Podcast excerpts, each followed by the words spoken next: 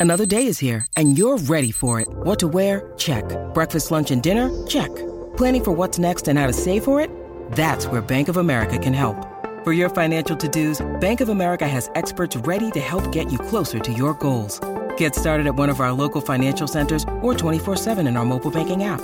Find a location near you at bankofamerica.com slash talk to us. What would you like the power to do?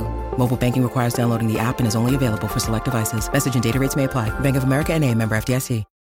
When you need mealtime inspiration, it's worth shopping Kroger, where you'll find over 30,000 mouthwatering choices that excite your inner foodie. And no matter what tasty choice you make, you'll enjoy our everyday low prices, plus extra ways to save, like digital coupons worth over $600 each week. You can also save up to $1 off per gallon at the pump with fuel points. More savings and more inspiring flavors make shopping Kroger worth it every time. Kroger, fresh for everyone. Fuel restrictions apply. With threats to our nation waiting around every corner, adaptability is more important than ever. When conditions change without notice, quick strategic thinking is crucial. And with obstacles consistently impending, determination is essential in overcoming them. It's this willingness, decisiveness, and resilience that sets Marines apart. With our fighting spirit, we don't just fight battles, we win them. Marines are the constant our nation counts on to fight the unknown. And through adaptable problem solving, we do just that. Learn more at marines.com. The dream is made real. Ricky Hatton rocks the world. How do you like it? How do you like it? Wish I was 50 years younger and I'd kick your ass. It's over.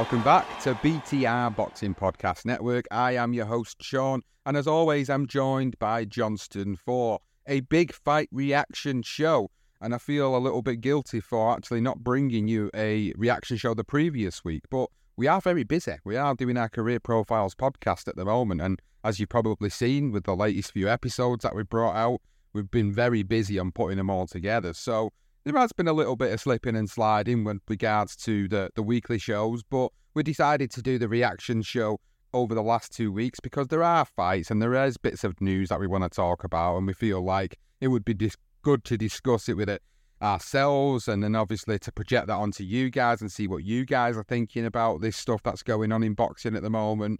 So we've got a few fights to cover. The most notable fight of the weekend just gone is obviously Jerome Boots Ennis and how bloody good he looks at the moment and how he probably is the third best welterweight in the world behind Spence and Crawford. So we've got a good conversation to have around his recent victory against Villa. And then we've also got Savannah Marshall's victory over Crews-Dezurn two weeks ago to discuss. We've got a few fights on that card to go through. And then at the end of this show, we're going to go back yet again to the heavyweight debate. The heavyweight debate comes up more often than not. And now we've actually had the signatures of Joshua and Whyte. We've had the first press conference and face off of Joshua versus Whyte. So we are going to talk about that. We're talking about Usyk versus Dubois. We've got Big Bang Zhang and Joyce in their rematch.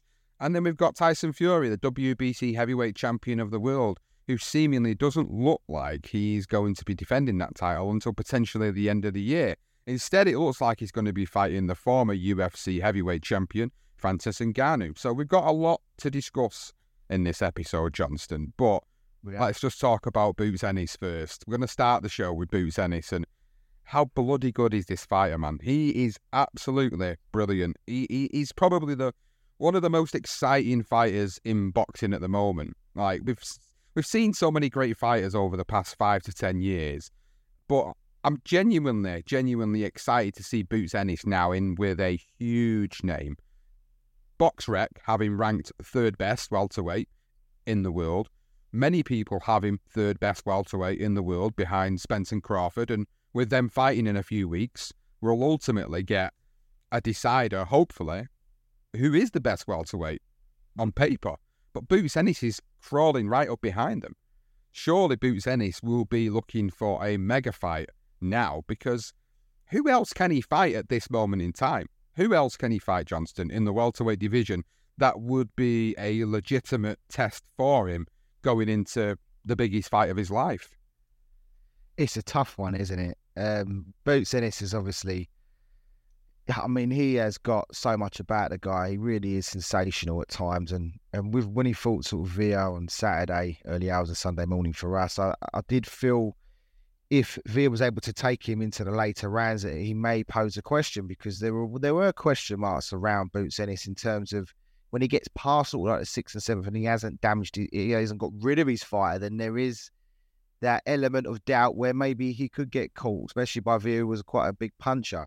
And um, well, he answered those questions, didn't he? Um, not only did he get rid of him, he got rid of him in style, and he got rid of him quite late in the fight, which was was great to see. And and you know, he was it was a one sided fight. He was brilliant. You know, he can do everything. The kid, he literally can. He can box on the outside. He can fight on the inside. He's got power. He's got just everything about him. Just is is class, and he's and he's and his age as well, Sean. You know, when you look at the two best fighters in this division, is Crawford and Spencer finally fighting each other. It took an absolute age, absolute age for that to happen but it's happening, which is great. And I hope they have a couple of fights. That does derail someone like a Boots Ennis. But who does he fight? I don't think there's anyone anyone close to him. I, will be honest with you. I feel like he's out on his own. And is he ready to fight those guys? I think he probably is. I think he's not that far off. I think it'd be a good time for, for them to fight him. In fact, who will have the no? Who will, who will have the kahunas to want to face him? To be honest with you, because after they fought each other, if they have a rematch after. You know, you're at a time where do they need to prove anything? Do they need to fight this young, hungry, up and coming fighter? Do they? And it's not even just the welterweight division, Sean. It's the division above, and the guys below, in a division below that are young that could come up are going to be too small for him. He has the potential to be a two, three time weight world champion. The kid, he really does. I, there's no one as good as him other than Shakur Stevenson, but he's too small you look, you can think Canelo, but Canelo's coming to the end of the back end of his career now. He only wants the big money fights. And when you look at those young kids below him, all right, Ortiz Jr., possibly his fight got cancelled, but he potentially could be a threat. I don't. I struggle, Sean. I struggle to find somebody that can really will be able to beat him. Um, yeah, I, I, I, honestly, I can't. You, you look at some of the talent around. I just think that the top, top talented kids are too small for him, and then the ones in the uh, sort of upper divisions are coming to the end of their careers. Would they want to risk it against him? So he's in a bit of a tricky situation. He's almost in a situation where he's too bloody good that he's not going to get fights. And he, and I'm not saying he's like a Roy Jones Jr., but I do feel he's going to fall into that mold where he's going to be a champion in so many weight divisions without really fighting anyone. Yeah, and this is the problem, isn't it? Like, it, who who can you put him in there with that is is legitimate ahead of Crawford and Spence? I mean, Virgil Ortiz Jr., but he's clearly got problems going on outside of the ring with with illnesses, and his fight with Stanionis was cancelled. Yeah, weight as well. So. And that's the third time that's been cancelled as well. The Virgil Ortiz fight with Ennis, uh, with um, not Ennis, the other guy. I, I think I'm sure it's the third time. It, this is it. You see, the thing is, there's obviously something going on with him. So really, you've got to rule him out of the equation as a potential opponent now going forward. And then you look around at uh, who else is there, and and really, there isn't anybody that is is probably deserving of, of, of a big fight like that. I mean, it wouldn't surprise me if any of our guys in the welterweight division, any of our British guys, end up getting a shot out of nowhere against him to fight him you know, like a, an Ekow Essuman or a Michael McKinson potentially. McKinson's already fought Ortiz and, and put up a valiant display. So he's already got a little bit of a profile in America. So there's a potential for McKinson maybe to get a fight if he wants to take it. And for him, that would be, again, an opportunity to put himself on the map. But I don't think there's anybody at the moment that beats Boots Ennis. For me, there's there's nobody other than. I think I think if he moved up, Sean, I think the only thing if he moved up, Tim Tszyu's probably the only guy I could say might give him problems. But other than that, I struggle. Well, we'll see. We'll see where he goes. But his performance was great. His stoppage was emphatic. He was dominating, and really, he is the next heir to the undisputed throne of the welterweight division. It's it's quite obvious. And if he does end up having to move up because of the fact that there's lack of competition, then you know there's some some good names up there. There's some good names up there. Tim Tszyu, obviously, the one that you mentioned there would be an absolute mega fight at this stage for these two because of how good they both are and where they're at in their careers. It'd be a very interesting fight, put it that way. But Boots Ennis, definitely the next successor to the welterweight crown, and we're really looking forward to seeing where his career goes. I mean, he's had 31 fights, 26 years of age, youth's on his side. He's fought some really, really good opponents on his resume. He's had some really good tests, and he's come through them all. So for me now, it's it's about pushing for that big fight.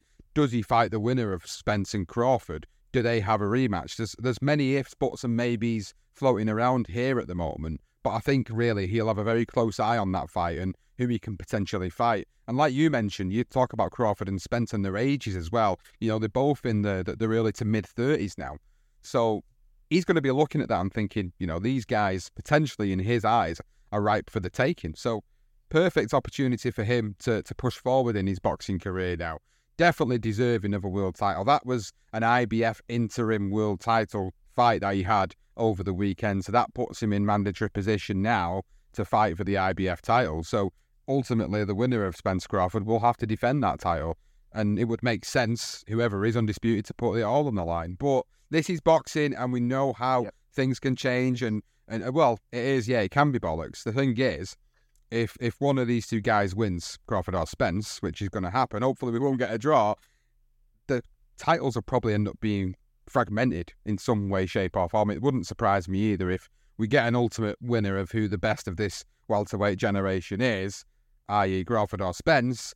Then whichever one of them decides to move up or retire or whatever, and then the belts become fragmented, and then it gives opportunities for other people in the welterweight division to become champions.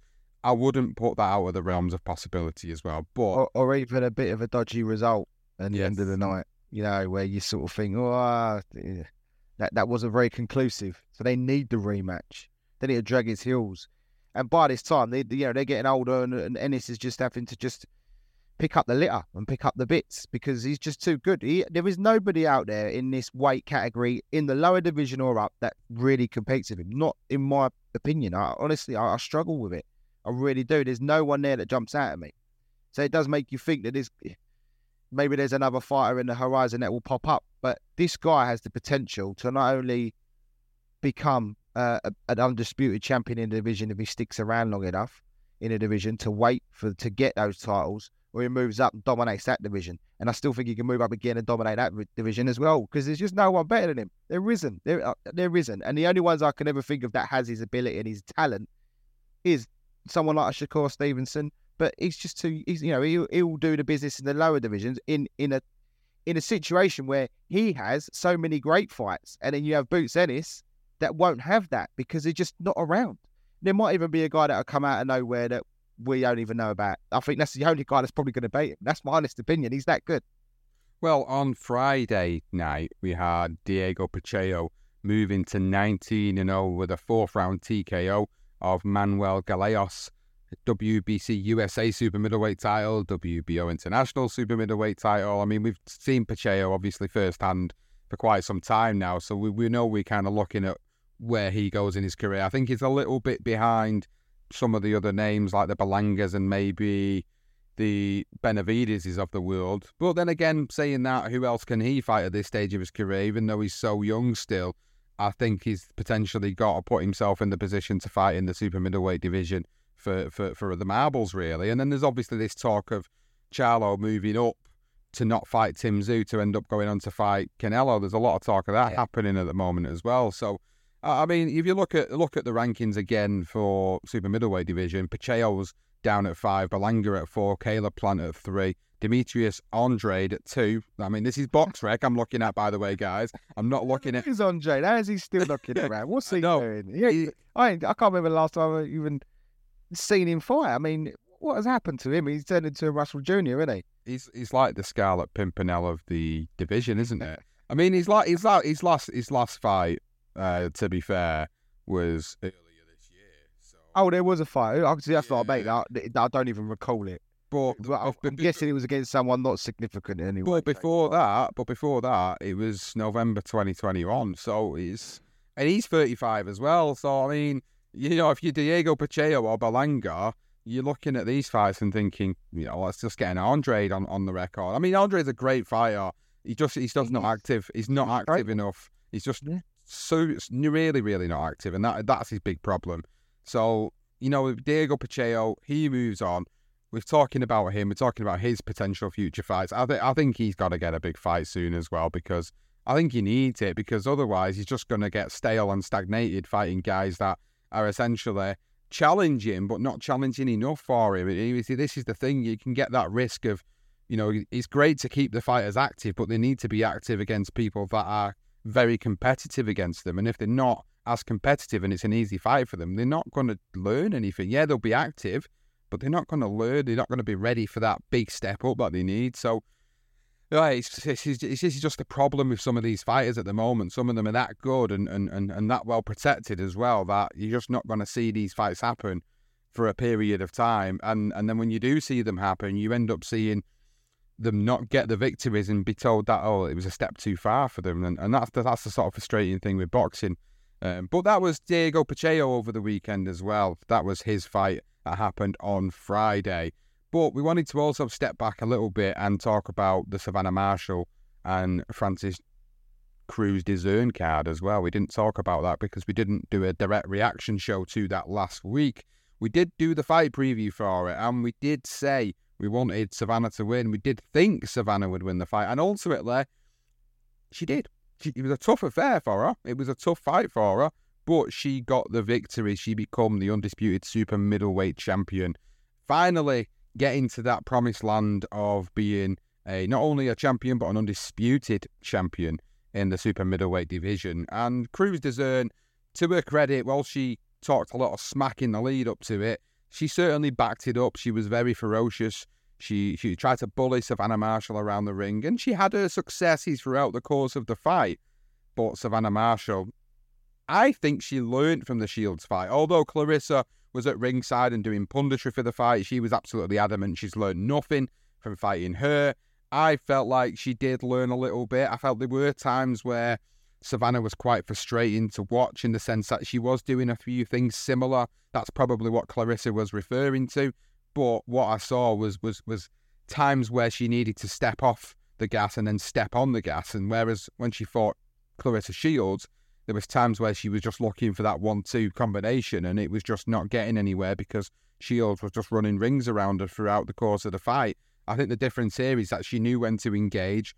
She engaged quite a lot. She stepped off when she needed to step off. And that's what got her the victory in my eyes. I think she deserved the win. I don't think there was any talk whatsoever in my eyes of a, a robbery. The Claressa Shields fell, it was. Claressa Shields was like that draw that was given on the scorecards was, was very justified. But that's Claressa Shields. She was there to support her. So she was there to say any bad word she could against Savannah Marshall because, let's be honest, that's really the only fight that needs to happen next, especially for Shields' career, because there's nobody else for her to fight. That's the problem is she's not she's not fighting anybody.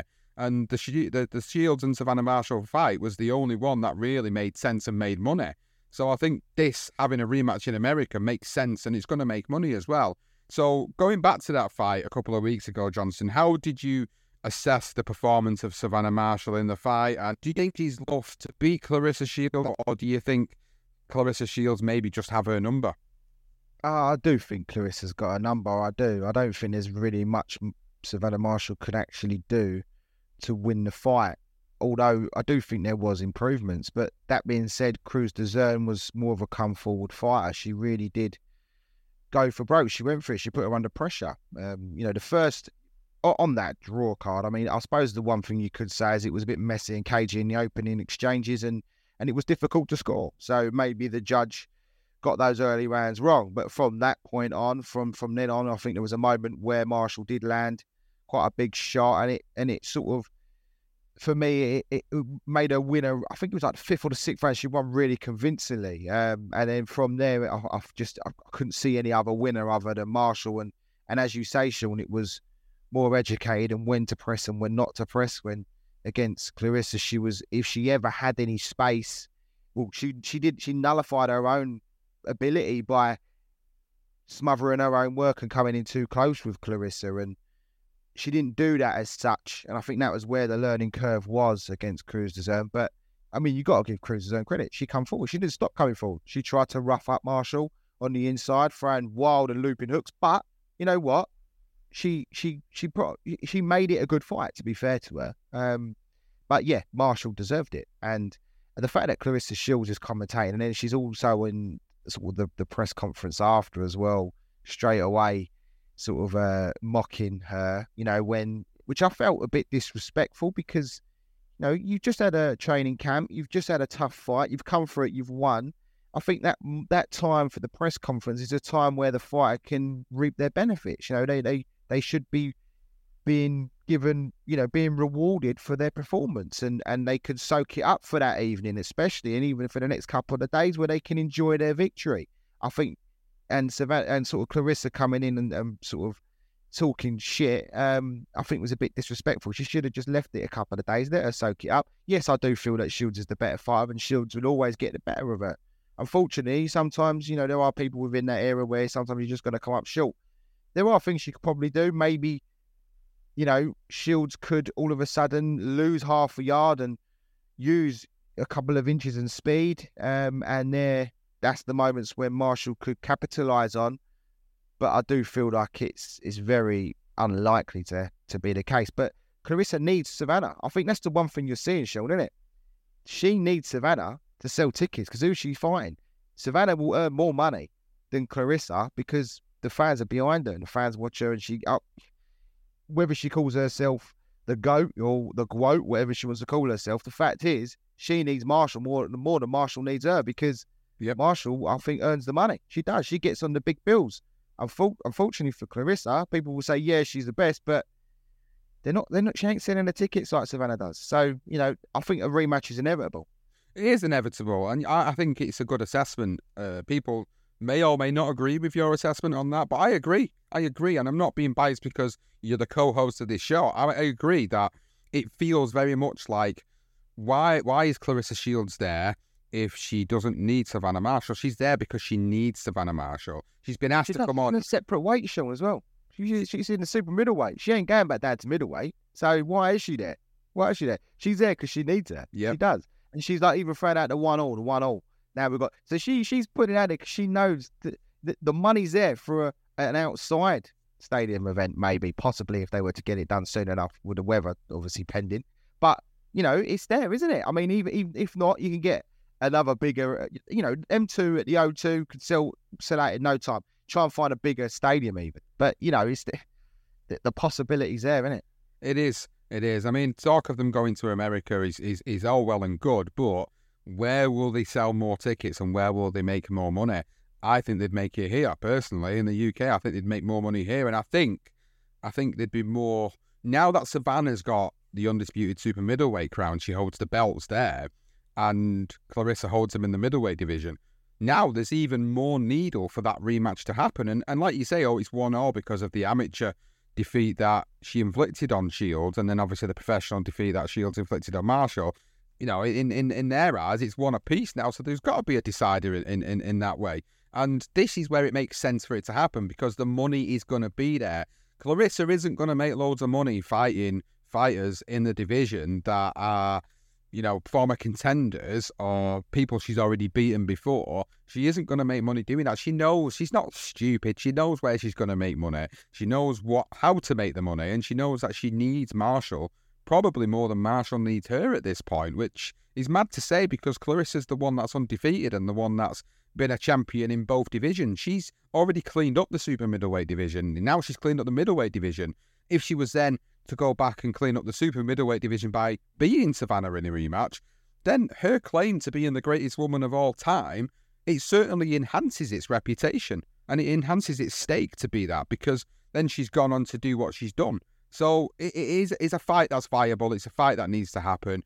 Uh, whether it happens over here or whether it happens in America, it's wherever it makes the most financial sense. But I am looking forward to seeing it. But I agree with you. I think I think Shields is probably just that too good for Marshall, and I'm not sure Marshall can make any major changes to her fundamentals of what she already has in the locker that's going to be significant enough to be able to beat Shields. The only way I could see that happening is if she she lands something so significant that it absolutely rocks Shields to the core that she cannot recover from it. And that that is ultimately all I could see. The only way I could see Marshall getting the victory there because other than that, I think Shields would be too good of a boxer to go around her and use all that movement and get on the inside and get out like she did in the first fight. I think the blueprint for the first fight is how she would go and approach the second fight because I think she feels and she's quite arrogant enough to go in there and probably do the same things because she feels she can win it. So it, it's an interesting fight to happen again. It's a money making fight. It makes sense to happen, but all credit goes to Marshall for coming back off the back of the loss and getting a victory in the division above and becoming a super middleweight undisputed champion. Fair play just to before, just that. before we move on though, I mean, just thinking off the top of my head here, you know, could you imagine Chantel Cameron, Katie Taylor rematch, and then on the same bill as uh, Shields and Marshall? I mean that, and they could headline the, the, those two fights. I mean, I know like it's a lot to but to think about in terms of you know, but that is a huge showcase fight for female boxing, isn't it? Them two on the same card in a big arena, you know, and that's they will all earn a significant amount of money if that was to happen. All those undisputed titles on the line as well. It's just, I mean, you, think about it, it's a no-brainer, isn't it? I mean, if you want the all-female car. they can have that. It could be huge. It could be. They're, they're, they've done a similar thing last year. It's something that could happen. I think it could, but promotional issues. I, I, exactly. I mean, TV I didn't even touch on it. I didn't go near the elephant in the room there because I know exactly what the problem is. yeah. But if you're all smart enough, TV channels are smart enough, promotion companies are smart enough, they could get a nice big arena. They can all earn a big crust. They could earn probably that if you was to separate and break it off into into segments, they'll earn more money than if they just stage one show themselves. You know, uh, that's just my honest opinion. It's just sometimes it just the promoters are too greedy. You know, what I mean, that's just, just that's the Liverpool. It's how it always is, and unfortunately, it stalls fighters' careers, and it stalls an opportunity for them to have huge historic nights. Yeah, I agree. Well, on that same card, we had Zach Chelly losing a unanimous decision over 10 rounds to Mark Jeffers, who came in Yeah. as a late replacement. Two weeks' notice Jeffers got for this fight, and he completely outboxed. He outboxed Chelly. He completely outboxed him. I thought it was, it was an absolutely great performance. And I wasn't 100% sure because, as I said in the preview to that show, Jeffers really, his resume compared to Chelly's wasn't fantastic. He wasn't. Like, I, I'm not going to make no bones about it. He need, he really needed a step up before that fight. And I think, you know, that's me eating my words a little bit because fair play to Jeffers. He took the chance and he took the opportunity and he beat Zach Chelly to the punch every time.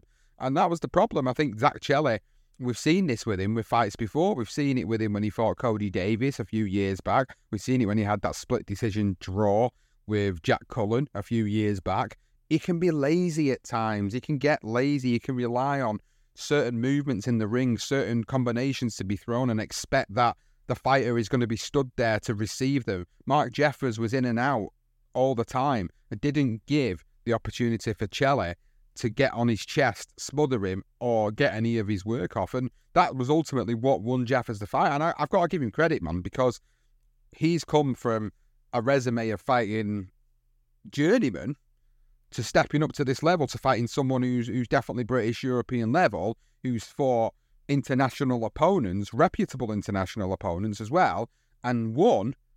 For Jeffers to get that victory is huge. For me, it was huge for him, and it's really propelled him into the limelight for bigger fights. For Zach Chelly now, I mean, he's back to the drawing board again for him. I mean, his dad, Zach Chelly Senior, on on Facebook, still believes he's the best super middleweight in Britain at the moment. And bless his bless his heart, if he believes that in his son, that's that's fair play to him. But I think it's pretty clear that he, he isn't the best super middleweight in Britain right now because he's just been beaten by by Mark Jeffers, who ultimately I wouldn't have said is the best super middleweight in Britain right now. So, you know, for me now, he's just stamped his authority on this division, Jeffers. He's got his opportunity to potentially fight people like Lerone Richards and Mark Heffron as well. You know, that would be a local Lancashire derby up here. That would be great for, for that type of fight to happen. You've got Zach Parker still in the mix, Kieran Conway still in the mix, Lennox Clarke.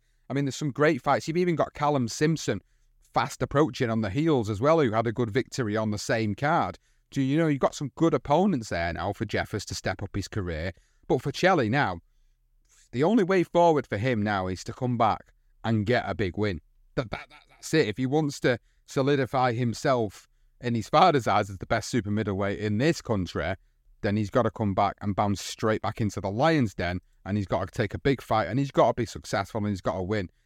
I'm not so sure. I'm not so sure with with with Zach because I've seen some great performances from him, and I've seen some lackluster ones. That was a lackluster performance, and Jeffers was just absolutely on point for everything he needed to do in the fight. And that's not taking any away, anything away from Jeffers because I thought he had the perfect game plan and he was on point. I just think Chelly, like some other fights in his career, can be lackluster. Uh, whether it's lack of motivation because of change of opponent, I don't know. But he wasn't the same Zach Chelly we've seen before. And I think now he just propels Jeffers into the limelight. And like I said, Callum Simpson got a good 10 round unanimous decision over Boris Crighton in a, a, pretty decent affair on the undercard as well. So there's lots of guys now fast clipping at the heels of being the best super middleweight in this country. There are, and you're right. I mean, Chelly for me, uh, uh, he, he started too slow. He allowed Jeffers to dictate the pace very early on, and he was outworked, outworked, and the, the scorecards were just clocking up for Jeffers as the fight was going on, and then he sort of woke up a little bit and closed the gap ever so slightly late on in the fight. But it was too late. It was too late. The verdict had been pretty much done. It was a it was a win all day long for Jeffers. And the one thing I'd say about Chelly is I'll be I'll be wanting that rematch. Uh, the fact even after mm. that Jeffers has had the cheek to even turn around and say the best win of his career was a shit performance actually really made me chuckle. He takes a fight at two weeks' notice. Um, he wasn't. Look, I mean, it was it was the level of opponents he had fought. This was an opportunity for him, and he grasped it with both hands. He went for it, and maybe Chelly was just a little bit off, as you say. He's up up and down at times. Maybe it's the maybe it is the opponent, and having the two weeks notice. Maybe it's just bad matchmaking. They underestimated Jefferson. Thought that Chelly would be able to deal with him, and he it maybe was a little bit deflated by the fact he's fighting Jefferson. I'll be I'd be seeking a rematch if I was him. I'd be all over that for a rematch and start faster, make it a bit closer than what it was because that was a a, a gilt edged performance from Jefferson. And you know, look, you know what? As you say, he has no there's no need for him to take a rematch. He could turn around and say, "No, piss off! I'm going to go and fight someone else." Like some of the other names you just mentioned, rightly so. But I do. I think Chelly, if I was him, I'd be I'd be forcing that rematch, forcing it. But yeah, good performance from Jeff though. Just shows you, Sean, you know, when these guys do get the opportunity, they need to take it. And Jeff has done that uh, yeah. last week. And good credit to him. Credit yeah. to him. There, he's going to earn more money, and who knows where he can go.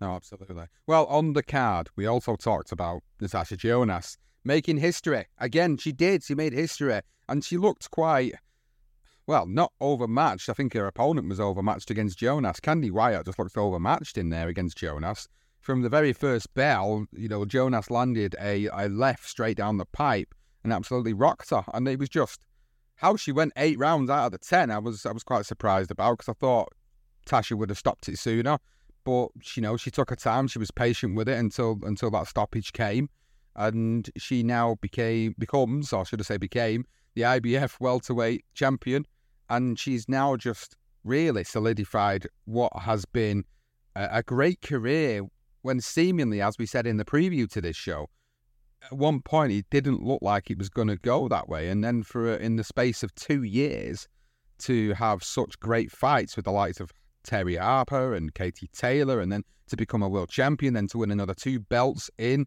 the super welterweight division, now to drop down and win an IBF title in the welterweight division. And it seemingly feels like she's still not quite finished yet. From the post fight interview, it feels like maybe she has one fight, maybe two at tops left, and you know a few names have been mentioned to her about the younger and the up and coming fighters that have come out of the later Olympics, and it's very interesting. I just think she should retire personally, and I said this to you in the preview. Like, if she wins this title, why just retire, man? You know, what, what, what else do you need to do in this?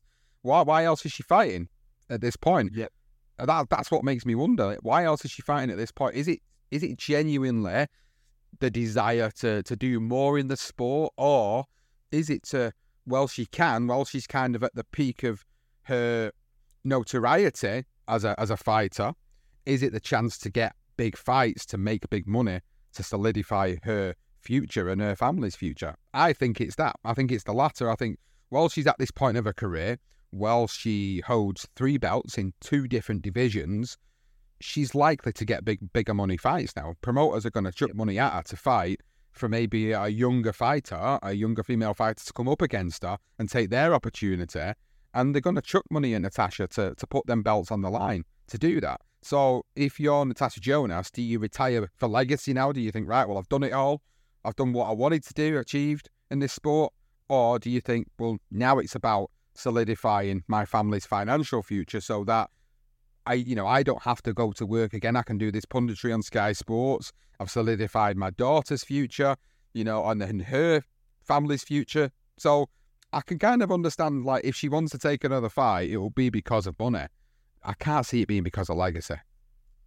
No, I don't think he will be. I think you're right. I think he will be about money. She has cut the tiles, and you know, she she it's up to her what she does, and whether she, you know, she can jump between two divisions and she's a name in terms of she's she's a champion. And as you say, whether it be a young up and comer or whoever, the opportunity's there for them to win a title against an older fighter in Natasha and maybe fancy their chances because of that.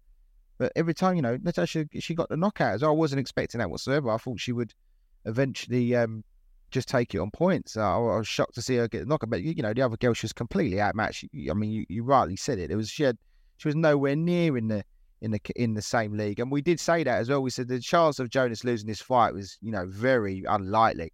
Uh, didn't see the stoppage though, and I'm glad she got it. And yeah, I mean, yeah, 39 years of age, but she's got a job in Sky. She does her punditry. People seem to like her. You know, she's all right on there. She she, she talks a good game. And mate, that as you say, why why is she going to just surrender them titles and and retire? You know, in a way, you sort of think, okay, yeah, it makes sense because the fact she's a two-weight world champion. We did sort of go over this, and we felt we both felt it probably would be a good time to retire. But if the money's there for a big fight, he's going to give her just shy of a few million or whatever she could get potentially. I don't really know in terms of you don't really hear so much about contracts with female fighters anymore. I know how much money they earn. You very rarely get that with the splits and things like that. You get that with the men, but I don't know how, exactly how much she's earned, but I'm sure she's earned a, quite a fair bit. And as you say, it's about cementing the legacy of her family now. She's got titles, people want it, they're going to offer her big money. Maybe fight on until she loses it, literally in the ring. I think she might well do that, Sean. Yeah, well, I can understand it. Like I said, money at the end of the day now is it's about securing it's your a future. Isn't it? I mean, this is it. I mean, this is it. you. She's already cemented that legacy now. She can always say she's a two-eight world champion. If she lost it to an up-and-coming hungry fighter, then you, you know it happens. So I, I, I wouldn't be surprised if she's that sort of type of person that goes, you know what, I'm going to enjoy holding this title, and then um, after that, if I lose it, I lose it. But otherwise, if I can win again and then just keep going, I don't think she's going to retire until she's got enough money in the bank. Because that's you know, that's what it's all about, isn't it, mate? That's it. At 39 years old, you could earn a few more bob, you will. Yeah, exactly, exactly. Why why would you want to eventually go and have to take a day job? Like, why would you want to go and eventually have to do that? At the end of the day, she could potentially set up her own gym in the future with the money she's earned from boxing, and Exactly. you know she could she could teach young girls, young fighters coming through. She could she could be one of those pioneers in this sport that does that, and you, you can imagine someone like Tasha Jonas doing that. She's got that nature and that character about her to potentially do something like that in the future. I know she's training down at Champs Camp at the moment with where Joe Gallagher's basing his fighters, but you know there's definitely a potential that if Tasha made enough money and she really wanted to stay in boxing, then that that is a way of her doing that. So I've got to say though, fair play to her, man, because a few years ago when she got ah, stopped by We thought maybe, we, we, we was like, oh, I don't know, maybe it's not quite for No, her. Maybe the pro didn't think she game's not right for her, and she's come back well, isn't she? she deserves it. I mean, she's she's she's been a good ambassador for the sport, a good role model for the sport, and I, I think that's what that's what that's why I say fair play because you've done things in this sport that inspires all the generations of of young people to come through and think, you know, I can be that person, I can be that next Tasha Jonas in this sport, and, and fair play to her, and that's what I've got to give her a lot of credit for. Um, but that was that was the card, that was the main fights that we we did cover. I know Ben Whittaker got uh, a win over eight rounds. He managed to stop his opponent in the final round, uh, which I thought was going to go the full distance. April Hunter also got a win on that particular card as well. So they were the main fights that we we did want to cover for this particular episode. And what we are going to do is obviously separately talk about the heavyweight division, which I was going to say we'll do it for this episode. But do you know what, guys? I think that conversation is definitely another short segmented episode because there's so much to talk about with the announcement of, of three fights recently and the lack of announcements from Tyson Fury. I think I'd like to actually put this to you guys in a completely separate episode. So, with this being said, I think that calls time on this particular episode, our big fight reaction over the past couple of weeks. So, we will have a segment on the heavyweight scene at the moment and the fights that have been announced. And we will also have a big fight preview segment separately coming out to you also this week. So please do tune in for those episodes. And if you've not tuned into the Career Profiles podcast, as I said at the top of the show, please make sure you do because we have got episodes coming out on a weekly basis, probably until around the middle of September now. So you've got quite a few episodes to listen to, quite a few new stories to listen to stories about characters maybe you've only heard little about that you're going to learn so much about. So please make sure if you've not subscribed to the Career Profiles podcast, do so. If you subscribe to this feed, then they will also come up on this feed on the same day. So doesn't you don't have to subscribe to Career Profiles, but please do do it. Get subscribing to that feed as well, and also make sure you check out all our other podcasts, The Dark Side of Boxing and Legendary Nights, which will be back a little bit later on this year. But for this episode, that is everything, and we do really appreciate the support. Thank you for bearing with us while we've been doing our Career Profiles podcast. A big shout out to the patrons as well for supporting us separately. And if you haven't checked us out on Patreon, then you can do it by finding BTR Boxing Podcast Network and seeing all of the available memberships that we do and what we offer in return. And please make sure you like, share, and put everything on social media, your thoughts, feelings, and opinions, as always. But that's it, guys. Thank you so much, as always, for listening to the Big Fight Reaction. The dream is made real. Ricky Hatton rocks the world. How do you like it? It? Wish I was 50 years younger and I'd kick your ass. It's over. Mamma mia, he's done it. Anthony Joshua defeats Vladimir Klitschko. Uh, let's get ready to rumble!